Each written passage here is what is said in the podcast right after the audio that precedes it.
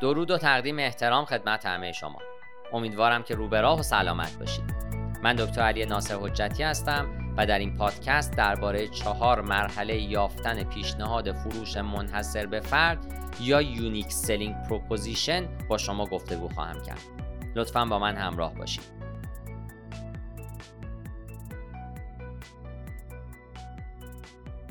پیشنهاد فروش منحصر به فرد یا USP شما چیز ویژه‌ای هست که تنها شما می‌تونید اون رو ارائه بکنید و رقبای شما نمی‌تونن اون رو عرضه بکنن. در واقع این موضوع مزیت رقابتی شما به حساب میاد. همچنین USP همون دلیلی هست که باعث میشه تا مشتریان از شما خرید کنند. پیشنهاد فروش منحصر به فرد به موفقیت کسب و کارهای زیادی کمک کرده.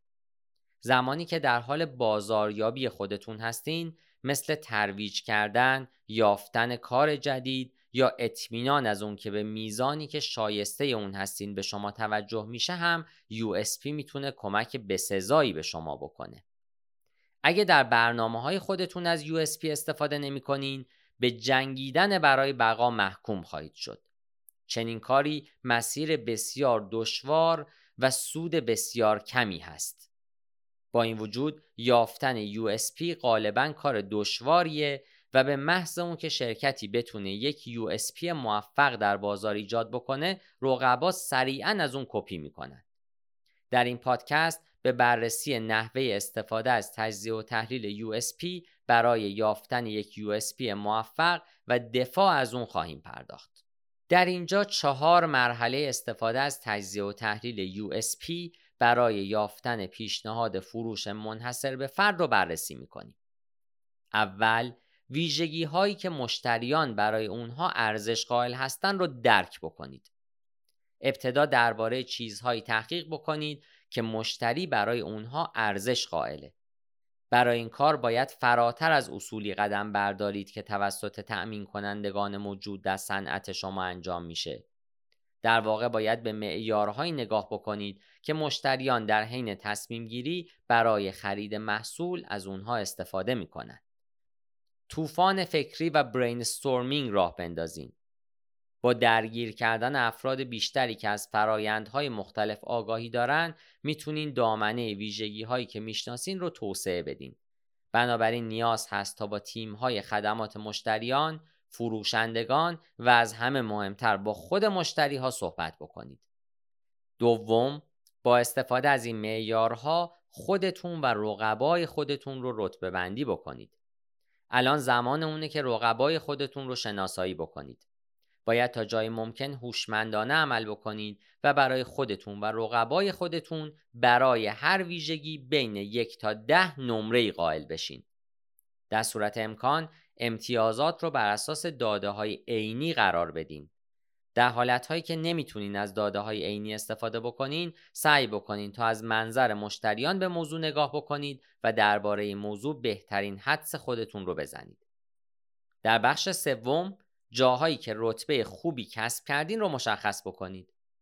نقاط به دست اومده رو بر روی نمودار ترسیم بکنید چون چنین کاری به شما کمک می‌کنه تا نقاط قوت و ضعف رقبای خودتون رو شناسایی بکنید. از این طریق می‌تونین بیانیه ساده و قابل انتقالی برای USP خودتون ایجاد بکنید. به این نکته توجه بکنید که زمانی که در حال مشخص کردن USP خودتون هستین باید از این موضوع مطمئن بشید که اون موضوع چیزی هست که واقعا برای مشتریان بالقوه شما مهمه اگر در چیزی بهترین باشین که برای مشتریان اهمیتی نداره این موضوع هیچ فایده ای برای شما نخواهد داشت. در بخش چهارم USP خودتون رو حفظ بکنید و از اون استفاده بکنید.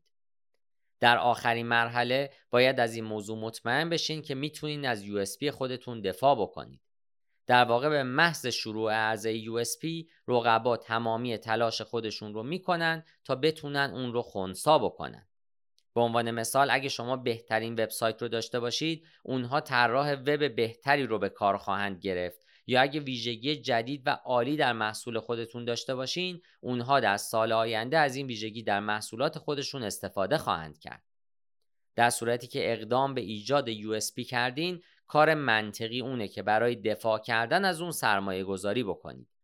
به این ترتیب زمانی که رقبا در حال تلاش برای رسیدن به USP شما و پیشی گرفتن از اون هستند شما پیشرفت می‌کنید و در مرحله بعدی قرار می‌گیرید. به این نکته توجه بکنید که در زمان ایجاد USP باید از این موضوع اطمینان حاصل بکنید که بازار از USP شما مطلعه. در اینجا به چند نکته کلیدی ویژه هم اشاره می‌کنم. پیشنهاد فروش منحصر به فرد یا unique selling proposition یا همون USP چیز ویژه‌ای هست که شما می‌تونید اون رو ارائه بدین در حالی که رقبای شما از ارائه اون عاجز هستند. شناخت USP کار بسیار مهمیه به دلیل اینکه به شما کمک می‌کنه تا چیزی رو که قرار پایه کار خودتون رو بر اون قرار بدین و به مشتریان خودتون بفروشید رو شناسایی بکنه. لازم به ذکره که یادآوری می‌کنم تجزیه و تحلیل USP یک فرایند چهار مرحله یک ابتدا مشتریان خودتون و معیارهای تصمیم گیری که مشتریان شما در حین خرید خودشون از اونها استفاده می‌کنن رو تعیین بکنید. دو خود و رقبای خودتون رو بر اساس این معیارها رتبه بندی بکنید. سه در جایی که رتبه خوبی کسب کردین خودتون رو تقویت بکنین و چهار به نحوه دفاع و ایجاد USP با پیشرفت رقبا توجه بکنید. من در این پادکست تلاش کردم تا به صورت مختصر درباره این چهار گام با شما صحبت بکنم. مقالات بسیاری در زمینه unique selling proposition، unique value proposition، product market fit و problem solution fit در سایت زوپا وجود داره که می‌تونید با مطالعه اونها گام بهتری برای مدیریت کسب و کار خودتون در فضای دیجیتال بردارید. پاینده باشید و برقرار.